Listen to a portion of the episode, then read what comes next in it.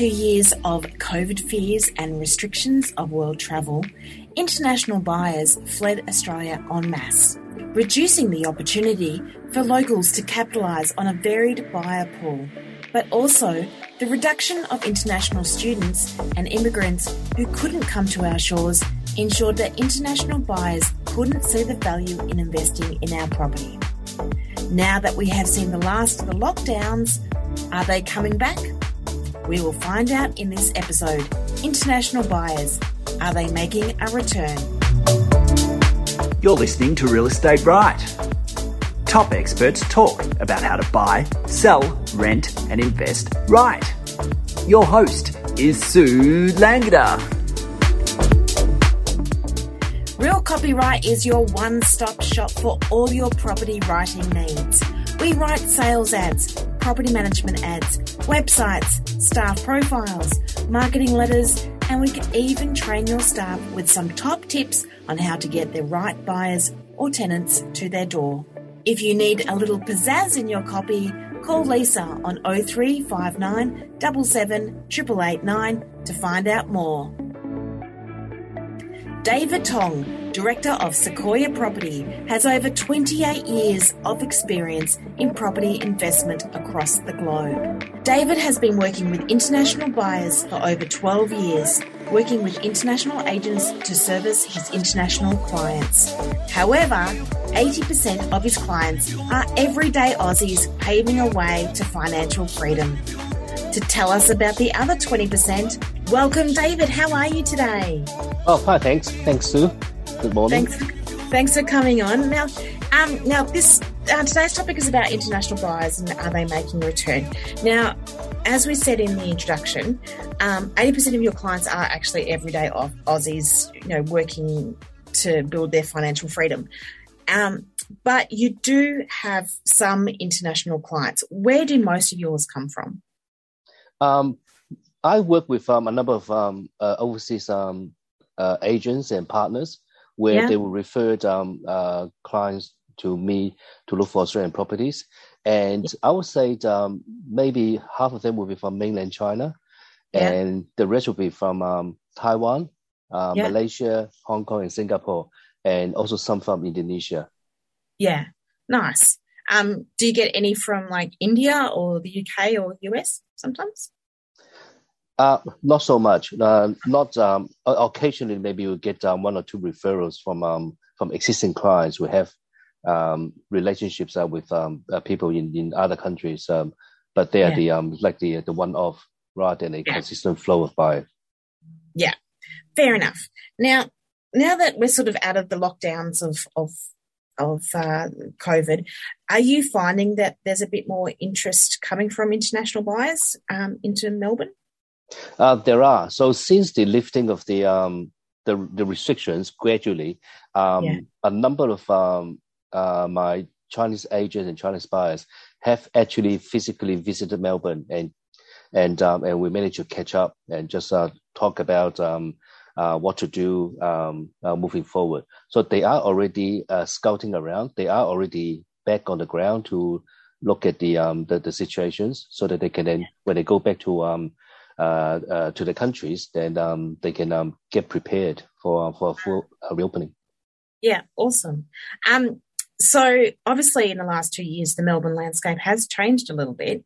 So, what type of properties are they looking for? The um, uh, majority of them are actually still looking for um, uh, for house and land. Um, yeah. So because um, because for a lot of um, uh, buyers overseas, um, because Asia is so crowded and, and um, so um, so heavily populated, most people live in small apartments. So to have a house is is a um, uh, unreachable dream for um, for for billions of people. So when they come to Australia and they realize, oh, for what I pay for a, a two bedroom apartment, I could get a four bedroom house on 400 square meter land. Um, that becomes um, and still like within close proximity to um uh, to city center, that becomes um a major attraction. So uh, what what I found um, um, uh, recently is that um, um, a lot of the Chinese agents or um, or even Chinese buyers they are specifically looking for um, um, houses or or house and land.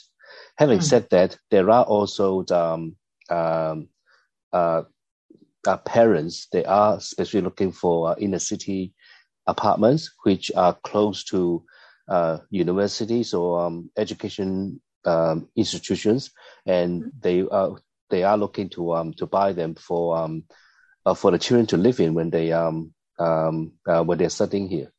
Yeah, so it's nice to see that they are looking for the future, knowing you know that their children may you know want to uh, study here, or are they just expecting that they're going to study here? Um, well, the, the, the, ones that are looking for um for, for property in the city, um, uh, their children have already been approved uh, by okay. um by, by university, so they know they are definitely coming.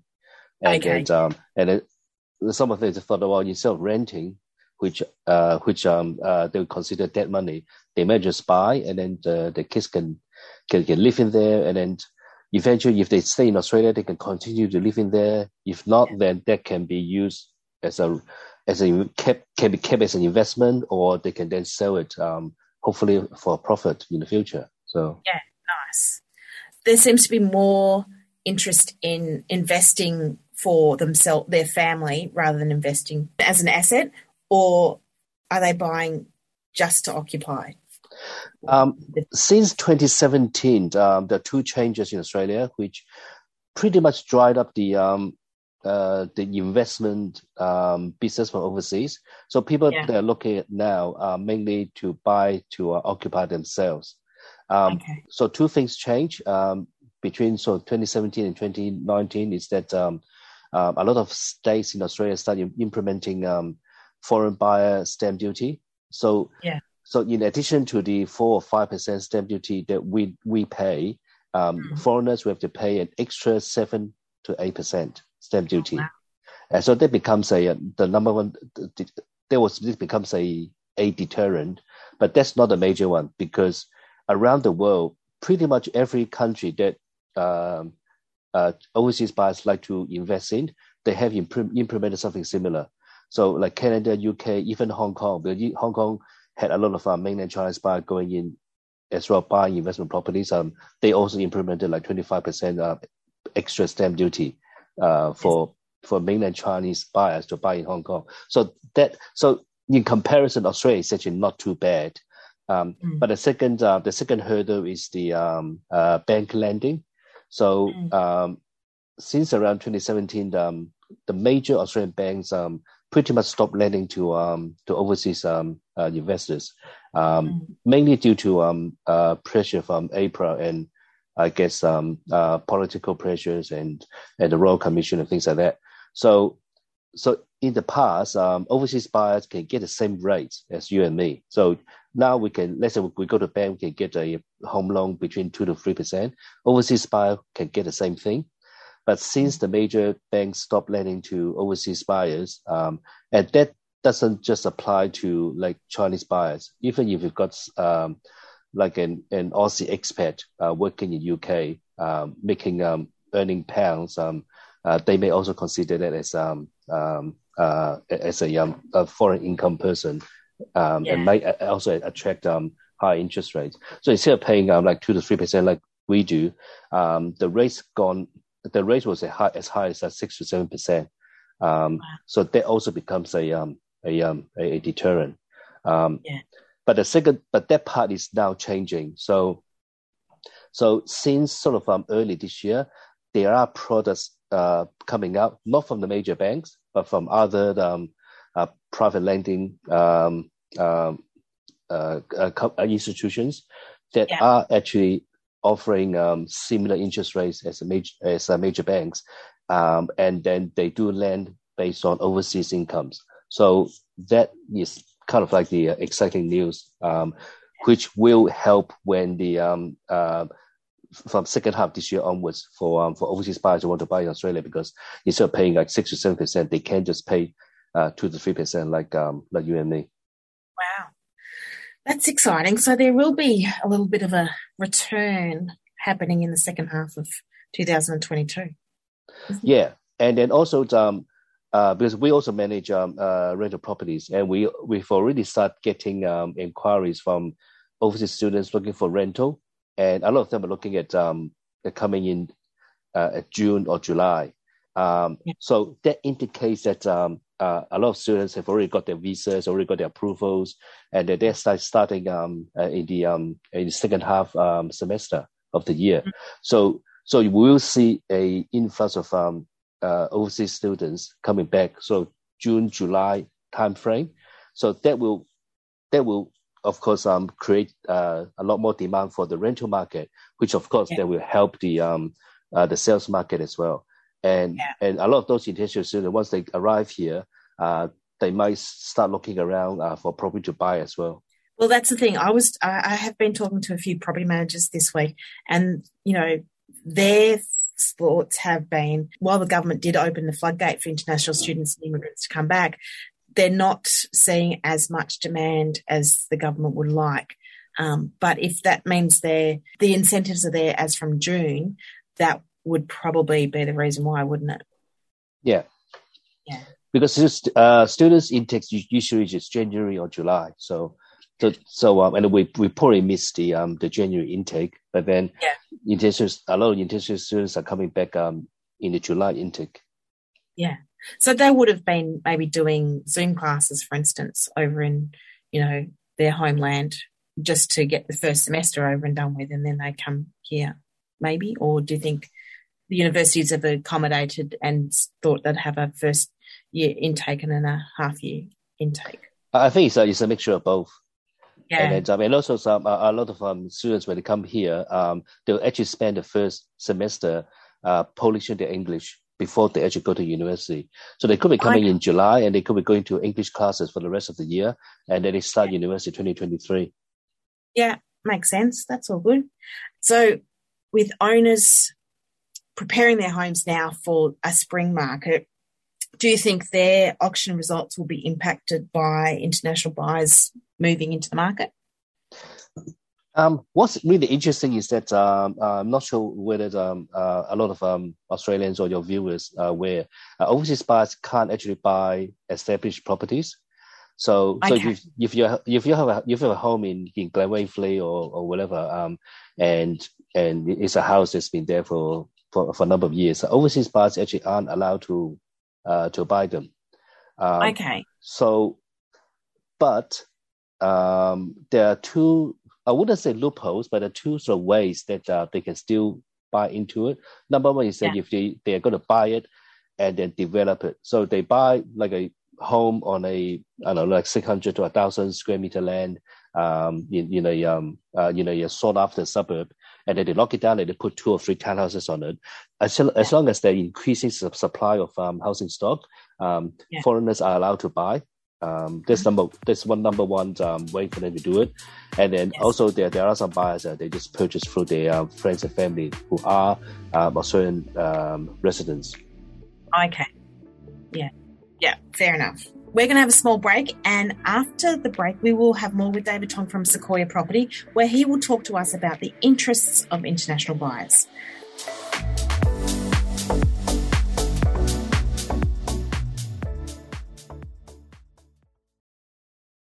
Now, you're listening to Real Estate Right. I'm your host, Sue Langada, and I'm talking to property investment expert David Tong from Secoya Property about the state of the market with international buyers now that lockdowns are a thing of the past.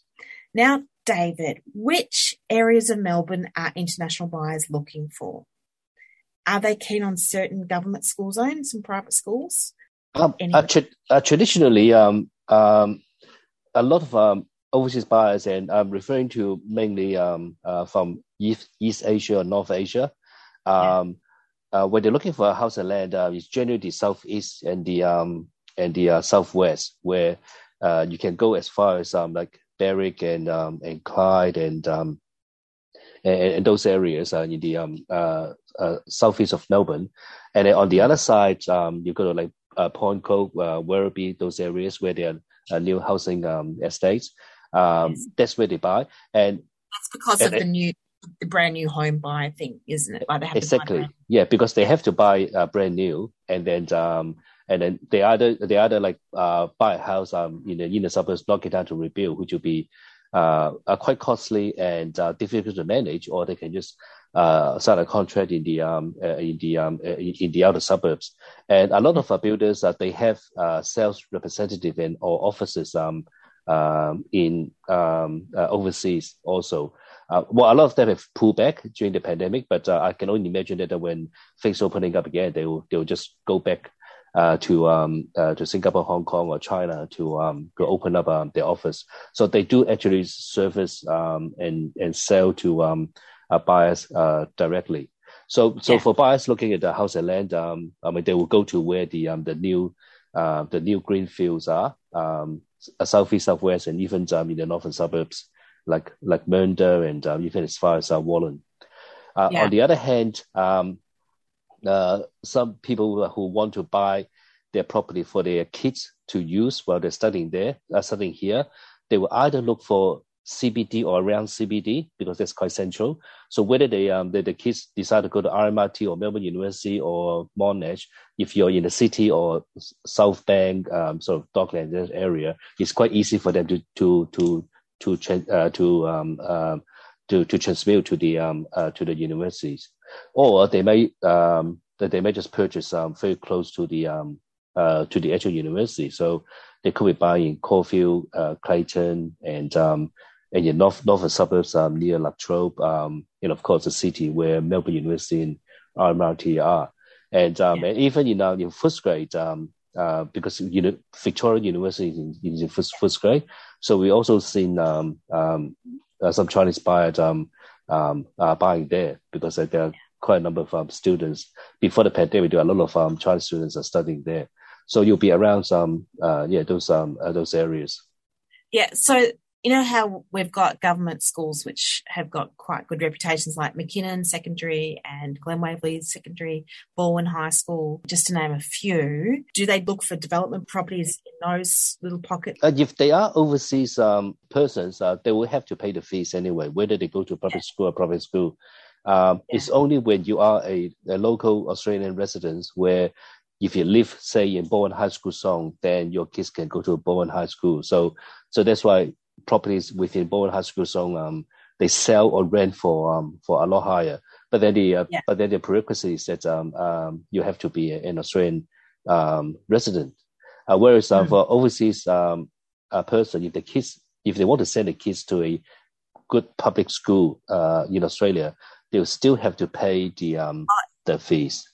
Yeah, I, I do understand that. Like, but it's it's quite reduced. Like, it's still like eighteen thousand dollars versus forty thousand for Scotch, for instance. You yeah. know, it's um it's still a quite substantial hit, hurt to the hip pocket, but yeah. um it's it yeah they're still getting a quality education. Um, yeah. Uh, so related then to your question regarding the, uh, the properties, uh, when that's the case, they don't actually have to buy or rent in the school zone, other than yeah. out of convenience, because they would have applied for it before the kids even even come here.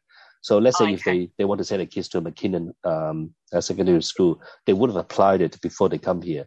After they apply, okay. after they got accepted, then they might start looking to um to rent or buy a property um uh, suitable property uh, uh, nearby. Yeah, fair enough. So if they're coming here to occupy, what type of job skills or businesses are they bringing with them? So my understanding, so I'm not an immigration um, um, agent, but I do deal with um, a lot of uh, people that um, there are uh, immigrants, and uh, my understanding is that uh, there are different types of um, immigration visas that we accept. Yeah.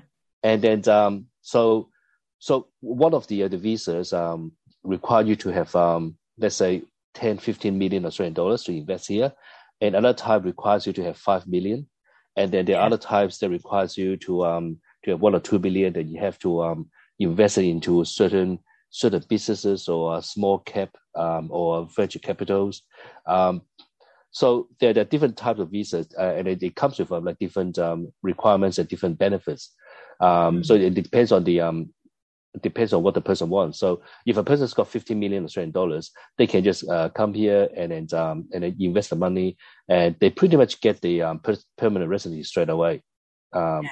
Whereas uh, other people that put in like five million dollars, um, they might actually have to live there for live here for um for for short period of time, and they still have to wait a few years before they be, they can become um um um uh, uh, uh, they get their residency status. So so so you, so it really really depends on um what kind of visa they come in.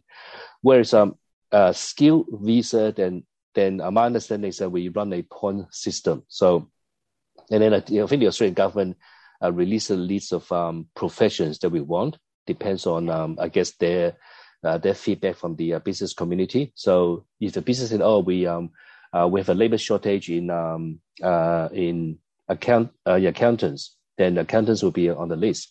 Or can be more specific, or like the uh, people said, "Oh, we need um um people that that experience in um in um, in IT, but specifically in a particular um, Microsoft product or whatever, and they'll be on the list. So people they have yeah. that skills and experience that they can apply, um, they'll bring that particular skill um, uh, to Australia. So that changes um, on a regular basis.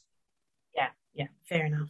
Why do they think that Melbourne is still a great place to invest, especially if the prices have soared so much over the last two years? Um, it is a um, uh, it is a misconception that uh, Melbourne is expensive. It's not.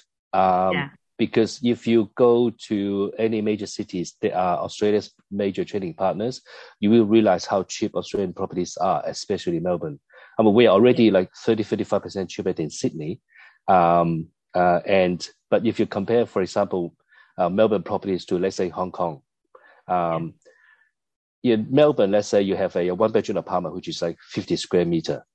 And a one bedroom apartment in Hong Kong will probably be about three times the price in Melbourne, but they will yeah. be less than half the size. So yeah. one bedroom apartment in Hong Kong may be like 22 square meter, versus 50 square meter here. So while you, you think that they, oh, it's only three times the price, it's really six times if you look at the yeah. uh, the space.